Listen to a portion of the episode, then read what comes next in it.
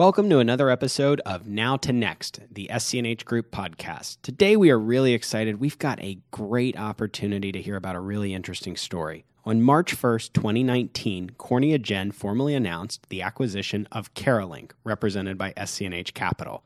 Today, we've got a really special chance to hear from all three sides in what is a very unique transaction. We are joined by CEO of Carolink, Doug Furlong, CEO of CorneaGen, Monty Montoya, and Managing Director of SC&H Capital, Chris Helmrath. Gentlemen, thanks for joining me.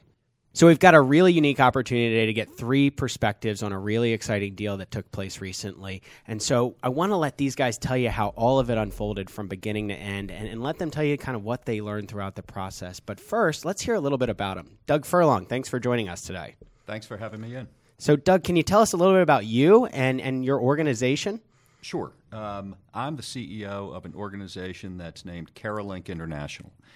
Uh, Carolink International uh, has a very proud history in the field of corneal blindness treatment. Uh, we, in our previous iteration with a previous name, we were known as Tissue Banks International, uh, but it's the same uh, nonprofit. It's now known as Carolink International.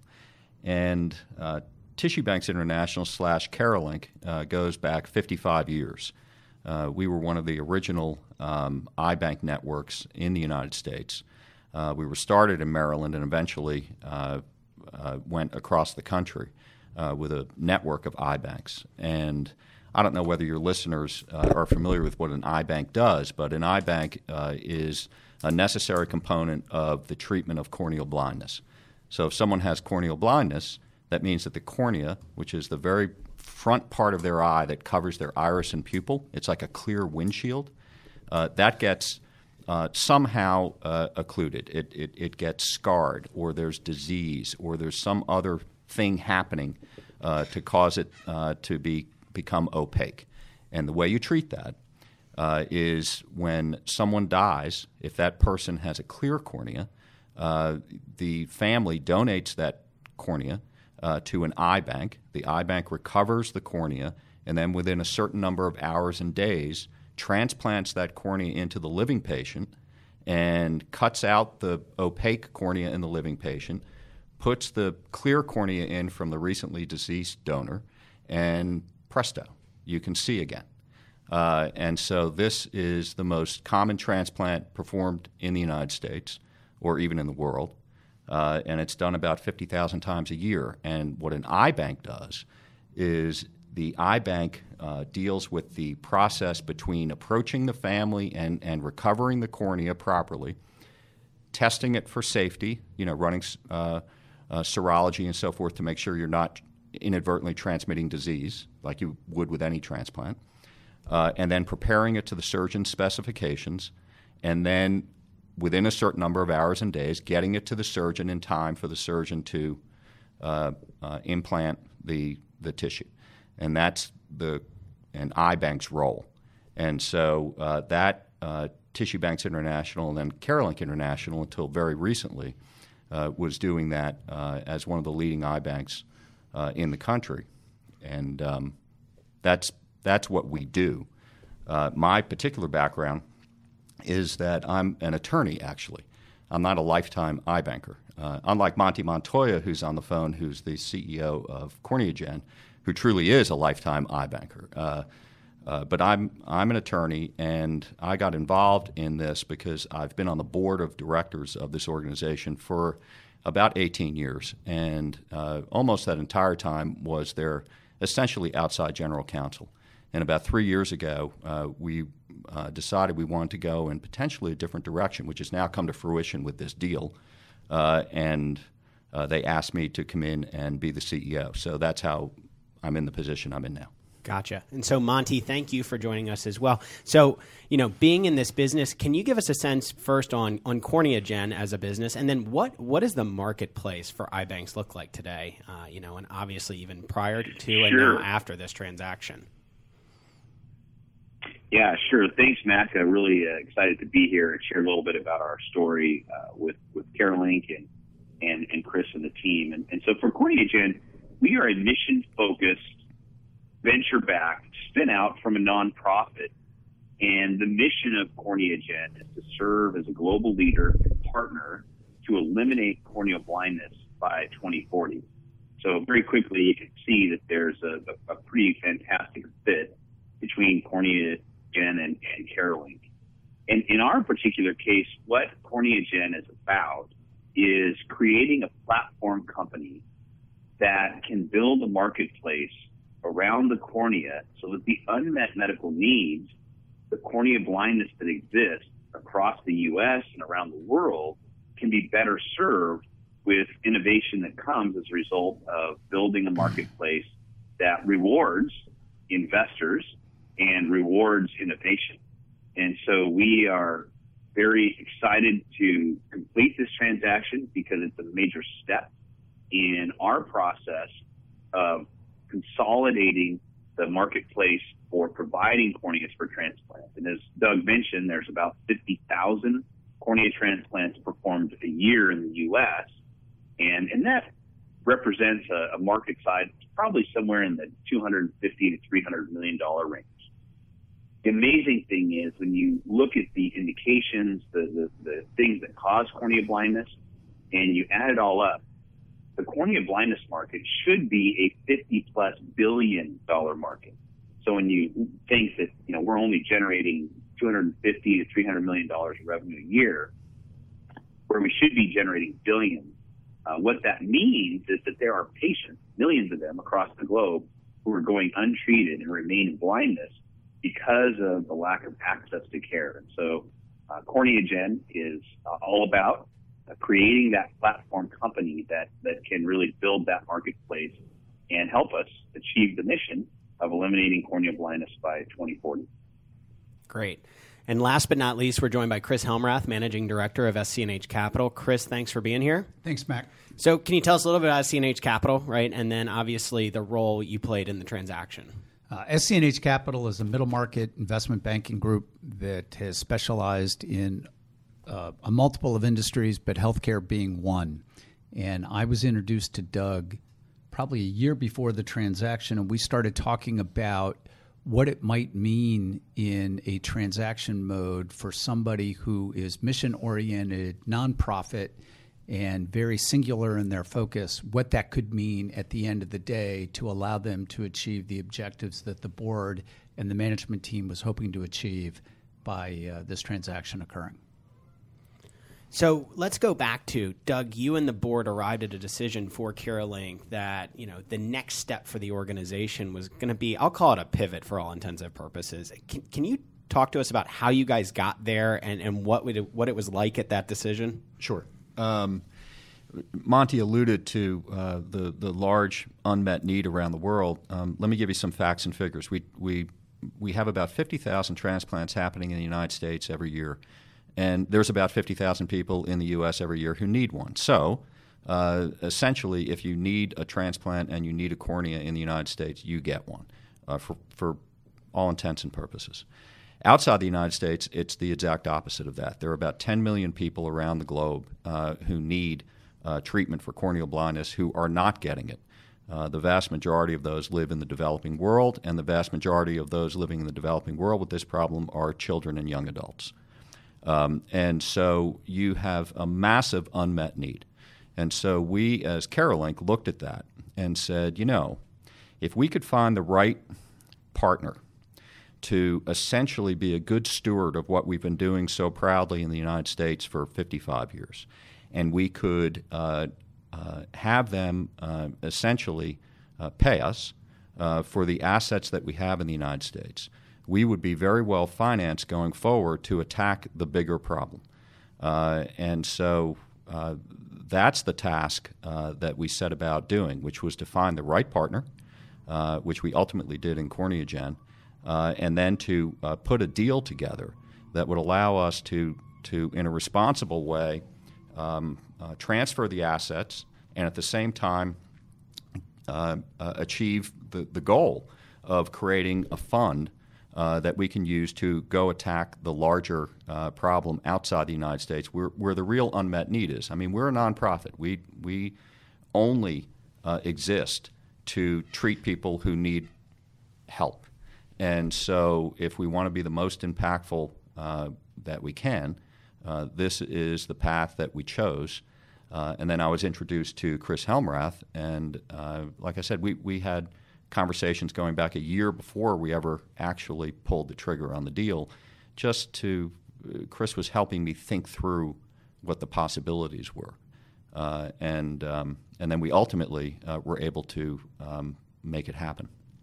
Chris, so you obviously see a lot of businesses at a lot of different places, uh, and obviously a lot of your clientele usually is exiting, and and that signals completion. Mm-hmm. I think the interesting thing we see here with Doug and Carolink was it was the start of something new. Can you talk about what you saw and heard in those conversations that made this particular transaction different, more interesting than others? Right. So we've been very fortunate as a group to work with a lot of nonprofits in the healthcare space. So, in starting this conversation, it was really about understanding the singular focus that Carolink had in understanding corneal blindness and the issues that were related, but the goal of a worldwide uh, conquering, if you will, to try to cure a disease or to cure a, a problem.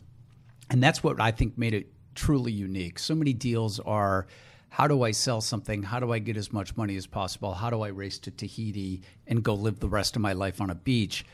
But this was just the opposite. This was a committed board and a committed management team that said, we have a bigger mountain that we want to mm-hmm. climb that will make people's lives better worldwide if we find the right partner. And how can you not want to be a part of a transaction like that to help somebody help others? Knowing that at the end of the day, everybody wins.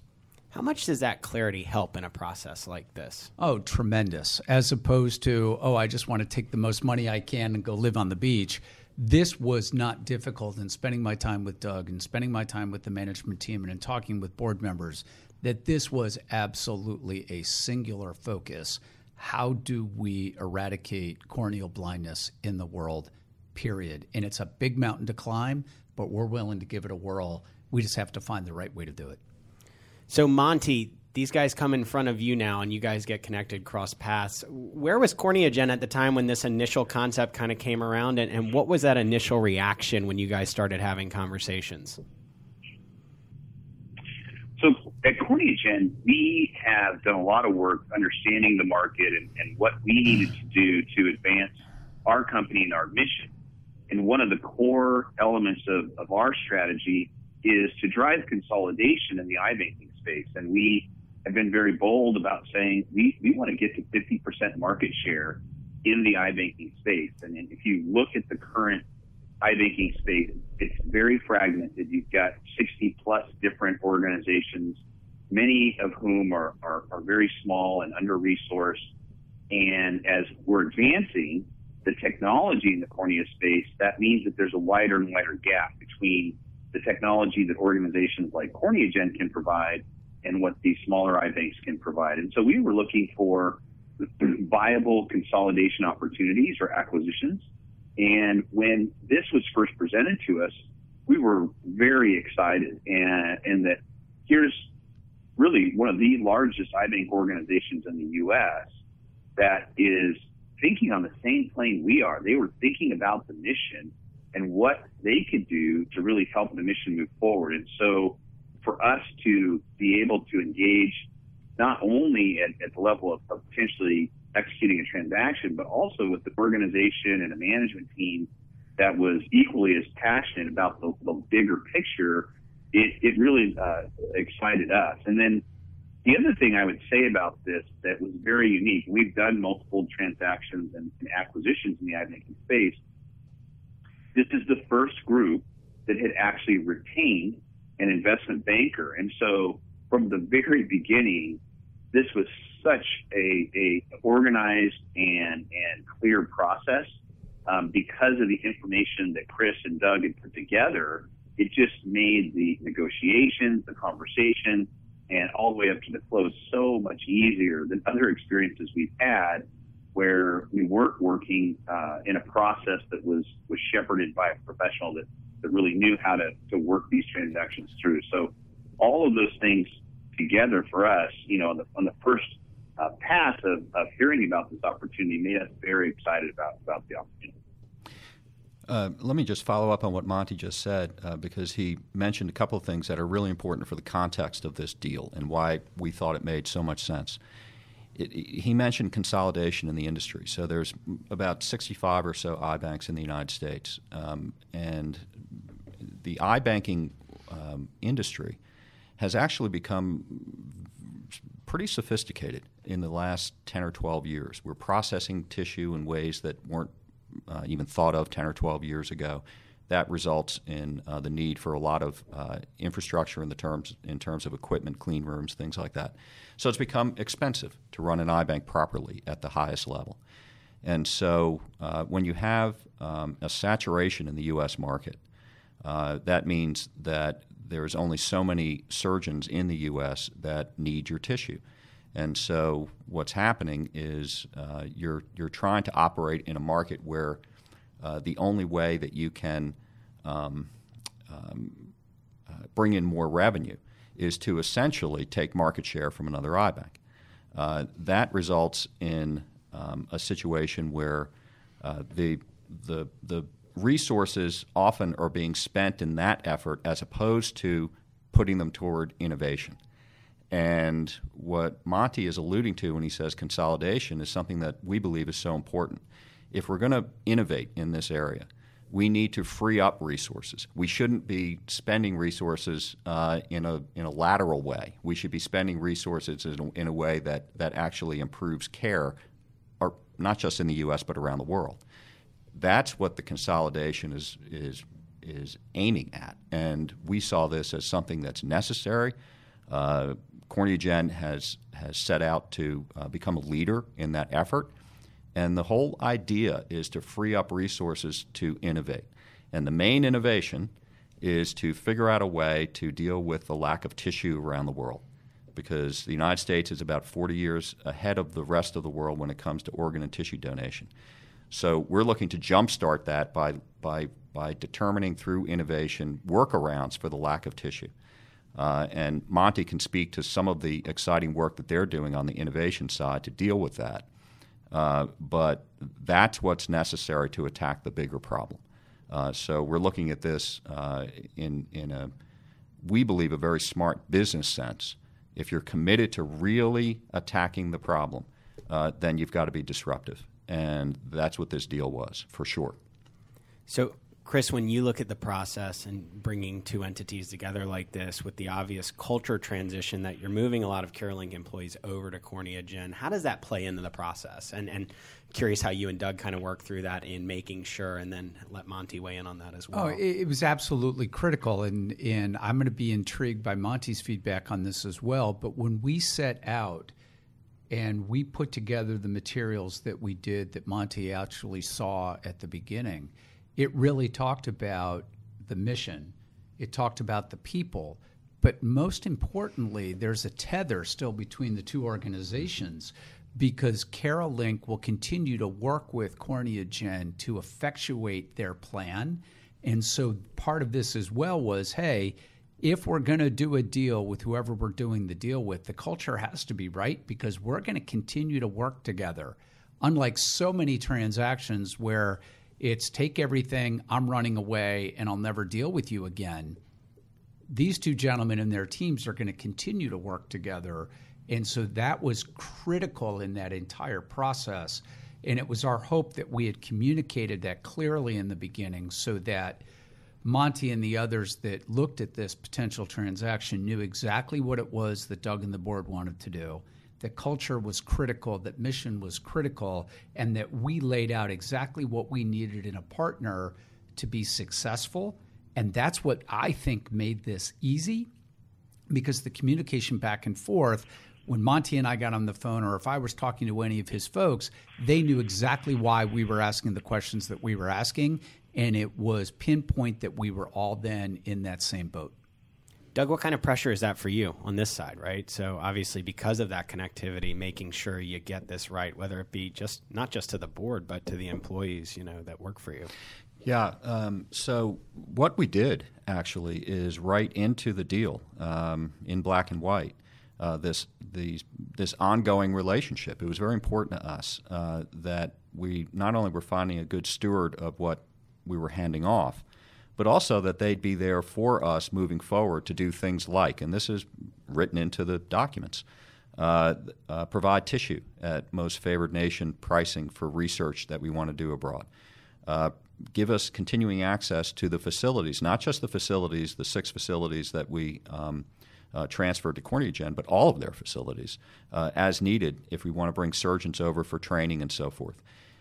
Continuing access to people, uh, including the people that went from CareLink over to CorneaGen. And to give you a great example of that, in mid May, I'm going to be in Mumbai uh, to um, uh, kick off a pilot project that we're doing uh, in Mumbai. And I called Monty and I said, Monty, uh, the best people uh, to help us with that pilot project. Just went from Carolink over to CorneaGen. I know who they are. There's a couple of them. I'd like to borrow them for a week and take them with us to Mumbai to help us get this project uh, started. Monty said, "Fantastic, you got it." Uh, and that type of cooperation was so essential to this deal. Uh, we were only going to do a deal if we had that type of cooperation in place. And I knew with Monty, you know, we've we've been talking to each other for a number of years um, about this concept. Uh, that I had an excellent partner uh, with Monty Montoya. You know, if he tells you he's going to do something, he does it. Uh, it's as simple as that. Monty, how about your perspective on that? I mean, how, at some level, that connectivity had to feel good of knowing, you know, through this acquisition, you, you, they were staying around. You know, can you can you tell us what how, how you felt going through that? Well, again, the the information and the organization that CareLink had done and, and the work that, that Chris and Doug had done to to really package the opportunity and and make it patently clear that it was all about the mission um, gave us a, a, really high indication that, that, we were the right partner and that, that we wanted to be aggressive in pursuing this opportunity. Uh, a couple things that, that I would add to this that, that I think are, are really significant. And, you know, uh, I have been in this field and, and, been working in this field my entire career. Um, and a partner, you're looking for somebody that's going to have a, an equal level of commitment. And so, in working with Doug, Doug's somebody who uh, left his career as a partner at a law firm. And, and I'll let you and your listeners imagine what he was making on an annual basis took a huge pay cut, became the CEO of this organization, and then said, you know what, to do the right thing for the mission, you know, we're going to actually have to, to change our focus to be all international and not just domestic.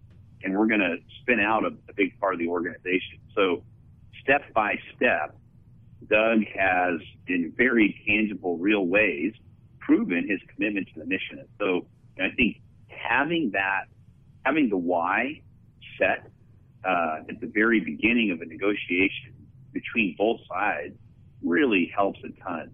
The other thing that, that is very significant in this is that Doug and his team had done a lot of work on improving and upgrading the quality of people that worked at CareLink. And, and I think there was a point where they weren't sure if they were going to do this or, or try to compete in the domestic market. So they had really done a lot of work to upgrade the talent level in the organization.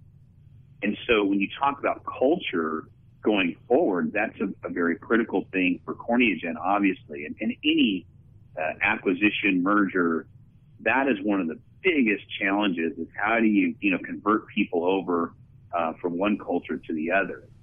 And what I can say, I mean, we, we've been, you know, sort of uh, just really happy and pleased the quality of the people that came over to CorneaGen from Carolink are to a person excellent. These are great people, and probably more important for us, they are passionate about the mission.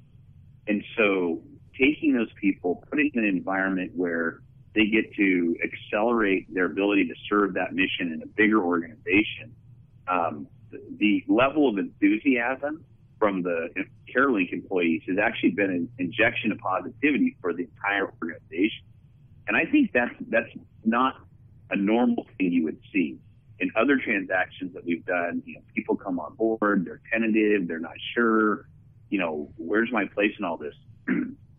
With the the culture that the Carolink had and the quality of people, those people once they they landed inside of, of CorneaGen, they just lit up and, and did even more. And so that part of the transaction um, has been very very positive for us. And you know, I have to give huge kudos to Doug and and the leadership team at, at Carolink for for the work that they did that that allowed us to inherit these you know really passionate and committed employees. So, Chris, you've obviously done a lot of transactions. If you watch the game tape back on this one, what about this process do you think went really well or would be worth talking about that, you know, people could take away and, you know, to the extent they find themselves in this spot from in the future? I, I think it's it's focus on both sides where Monty highlighted what Doug and the board had done here at Carolink and I think there was some real yeoman's efforts that went into what Monty just described on the upgrading of where Carolink was versus where it may have been in, in the past. But what has gone without a lot of discussion is what Monty and his team have done, which is they created an organization out of a different organization and stood it up and created a mission – in about that same time frame that Doug and his team had. And it was the ability to work with two leaders that had done their work, had done their homework, knew what they wanted to do, and were open to the kinds of discussions that had to go on. Monty having to diligence Carolink, and we had to diligence CorneaGen. And it, it worked both ways, but it wasn't – Monty saying, no, no, no, you can't do that. And it wasn't Doug saying, no, no, no. They were both very open and had two great organizations that realized once we spent some time together up in some hotel rooms in uh, Boston uh, having discussions, it, it was, wow, this is really something that could come together. And so that would be the biggest thing I would say is even though both organizations had gone through change, they had leadership that knew where they were going and were open to the discussions that had to occur to find where does one plus one equal more than two. Doug, when you look at it as CEO coming in, there's a you know expectations versus reality in this type of process. What, what were the biggest learning points for you going through this exercise? Uh, the a couple of things. The one learning uh, um, curve for me uh, was to essentially hand over uh, to Chris and his team uh, really so many of the um, of the details. You know, I'm a I'm a lawyer, so I'm a detail person, and I want to see what's happening uh, and so forth. And I was certainly on top of these things, but I had to trust uh, SC&H and Chris. Uh, to be actually handling everything. And in pretty short order, I thought to myself, wow, they, these guys are really good. I mean, they, they're coming up with things that I never would have dreamed of uh, to try to put this deal together in a compelling way, not just for uh, uh, Monty and his team as the uh, acquiring partner, but also for my organization and my board of directors. Uh, it wasn't until the, the deal was really put together in the way that Chris and his team put it together that my board was able to see the whole thing and say, you know what, we should do this. Let's pull the trigger. Because we really weren't, uh, we, we were willing to wait. We were willing to wait until we had exactly the right deal and exactly the right partner. And uh, Chris and his team uh, were, were you know, fantastic in, in, in putting it together in a way that once you saw it the way that Chris saw it, you know, it, it's a no brainer you know, we have to do this deal. We've, we've, we've now negotiated every possible thing that, that we would care about. So, uh, uh, in terms of, of my learning curve, uh, it was um, uh, to, in pretty short order, realize that, that Chris had a very big vision for what this thing should look like and to trust that. And, and Monty, you mentioned you've been through these before, and, you commented on kind of the process just being organized, and I believe the word clean. But you know, can you talk about you know put this one against others, and you know what do you, what do you take away from it as you know whether it's learning curve, learning moments, uh, going through this experience? Well, for for CorneaGen, this was the first acquisition that that we were able to enter into, where the uh, organization we were potentially going to acquire had actually employed a, a professional, and so it was a very different animal. And, and previously, we've worked with organizations that had very much more of a mom and pop approach to this, and and we had to, you know, sort of help them understand their why. Why why, why are we selling? What what's going on here? And that took a lot of time and energy. And then we had to help them understand the how. How does this happen? And no, you, you can't hire your, your brother-in-law who's an attorney that does estate law to, to help you do this transaction. You actually need to find a, an attorney that, that actually knows how to do, uh, you know, mergers and acquisitions. And, and so we spent a lot of time and energy in previous transactions actually educating uh, the organization that we were going to acquire so that they could, could get that stuff down. Having Chris and his team involved with Carolink, they had already gone through all of that. They were so much more prepared and comfortable with the process. And then having that clarity of why, why are we doing this transaction? It just eliminated a lot of a lot of waste, um, a lot of frustration, and a lot of challenge. And you know, to be clear, there was real negotiation in this transaction, and it, it wasn't easy by any stretch of the word. Um, none of these transactions are, and and you know, Doug was negotiating to get the best possible deal for for Carolink International's future, and I was negotiating to try to get the best deal for our investors and and be able to you know have a, transaction that provided accretive value to to CorneaGen as quickly as possible. And so we both had uh, important things that we had to negotiate to, but understanding the why, and then having people who could very uh, clearly dictate how we got to that through the process.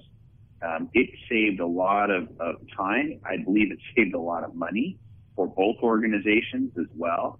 And, you know, in the future, if, if in our next transaction, if somebody's like, hey, you know, they're kind of struggling in this and they don't have uh, somebody like SC&H to work with, I, I probably would say, hey, call Chris and, and if he'll work for you because he knows how to do these things and he can really help you guys out because uh, you know it had that much of an impact on the, the overall quality of the transaction.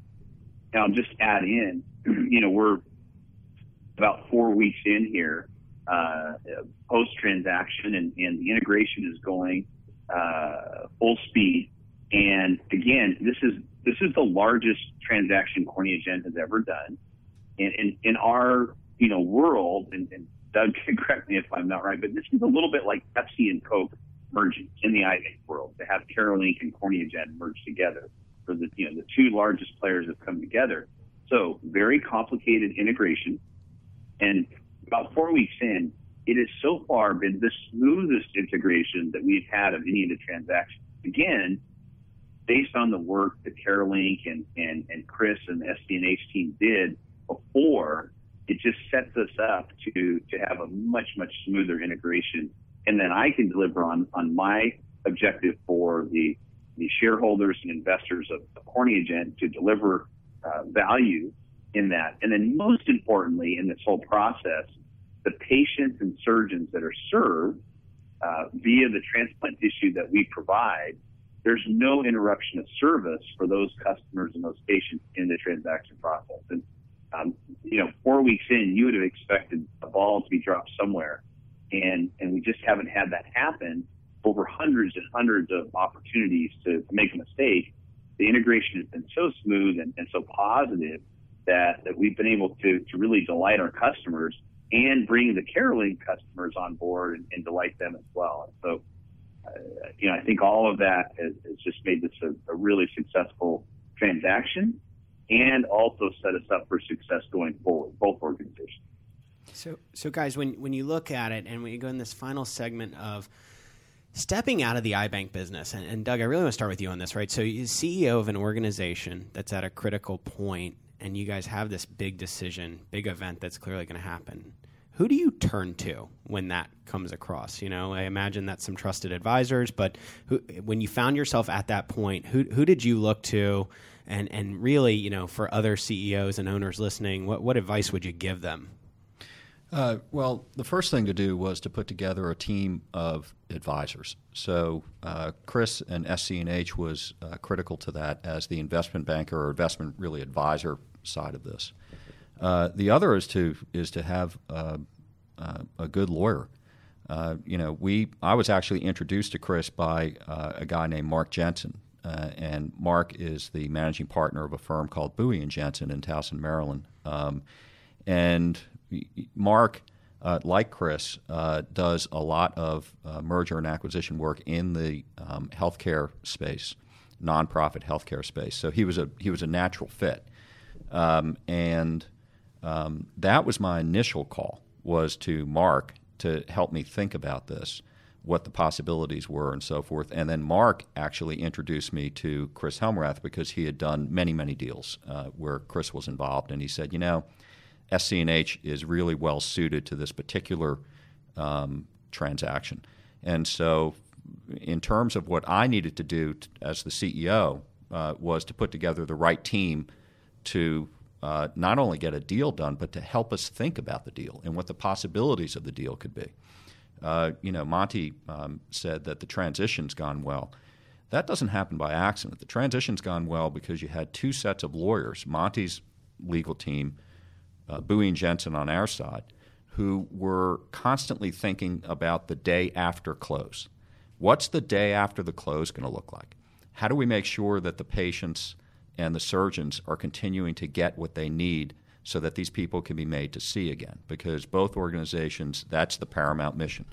Um, and so, so much time and effort was put into uh, the the transition, and then what the period after the close was going to look like for those patients and surgeons.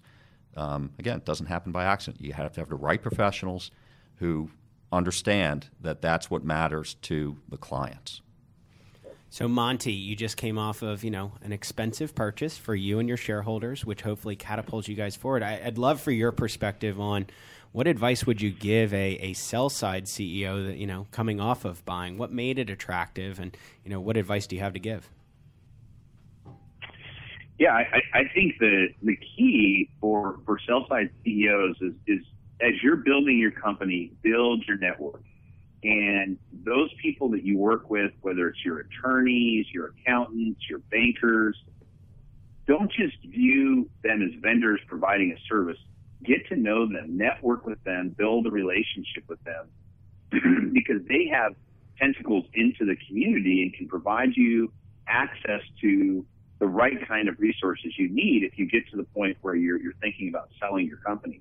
And so, as Doug said, he reached out to his attorney, who eventually connected him to Chris, and and that set us all up on a path for success. And so, making sure that you have that network. And, and I think Doug and I both benefit from having worked and, and been a part of a, a, a, city, Doug's case, Baltimore, and mine, Seattle, but then also a, a business community, the, the ophthalmology and more, more, specifically the cornea community, where Doug's been on the board of Carolink for 18 years. I've been working in this space for 25 plus years. And so the networks of people that we could contact to begin to evaluate a transaction, to put it together, were, were real and solid, and we were directed to people that could help us out very quickly. And I know uh, at, at, different points in time, Doug had members of his board talking to members of my board to, to make sure that there was, you know, synergy at that level as well. And so having those networks and the right people that you can reach out to and get advice is, is critical. And then I think as a CEO, be willing to ask questions and be willing to raise your hand and say, I don't know what I don't know here. Who can help me figure it out? Versus, you know, thinking that somehow because you're the CEO, you have all the answers. Um, that's always not the case. And so having the networks and the willingness to open yourself up to, to have those networks benefit you is really critical. That's great. So, Chris, obviously, again, stepping away from the nuance of this particular deal, what what takeaways do you take to the next transaction and advice you give folks that you did see in this process? Again, it's it was it was focus. It, it we try to work with people in advance to get them to be focused, to have their true understanding of the deal. And and one of the things that we'll tell, say, a husband and wife owner is before they go down this path is go away to a nice quiet place, get that bottle of wine, and make decisions as to what is most important to you. Because in the deal, and I'm sure, Doug, you saw this, I know you did, things get emotional, things get passionate, and you always have to remember why am I doing this? And in this case, it was written down, it was clear, we knew what Monty was doing. And remember, Monty was going through the issues that Monty was going through to go through this. So we were really having both sides in that, but both knew why am I doing this deal? So even in the highs and lows of being a CEO emotionally, both Monty and Doug knew this was the deal they should be doing because we had clear focus from both sides. There's sure. a there's a real nuts and bolts thing that I just thought of, Chris, as you were saying that, um, and this is a tip really to people that want to make sure their deal stays on track. Very often, you you sign a letter of intent, and the letter of intent is the back of an envelope, you know, document with four or five bullet points on it that are very very vague and almost intentionally so. And they say, well, we'll figure it out when we do the final documents. In this deal, both Monty and I, together with Chris and the lawyers, we said, no, no, we want this to be a very, very specific letter of intent. And so our letter of intent was a single space document that went on for what, Monty, three pages, three and a half pages, something like that? Uh, with yep, yep. where we were truly trying to anticipate virtually every issue that could come up in the ter- in terms of drafting the final documents for this deal, and that became our roadmap. And once we agreed to those, and had our board sign on to the letter of intent, it became crystal clear in terms of how the deal was going to be documented that we were going to adhere to this. And it it just made it so much easier and so much smoother that we did that um, legwork up front. And again, that was a product, at least on our end, of Chris Helmrath and um, Mark Jensen saying, no, no, no, we've seen this in, in deals before. It's worth putting the time in up front. Well, gentlemen, I really want to thank you for taking time out. I think this is a really unique opportunity to get three very different perspectives on how this process actually unfolded. And so I want to thank you for your time. And I want to thank our listeners for tuning into this and encourage them to come back. We'll have more episodes of the Now to Next podcast. Keep following along at schgroup.com for more episodes in the near future. Thanks, guys.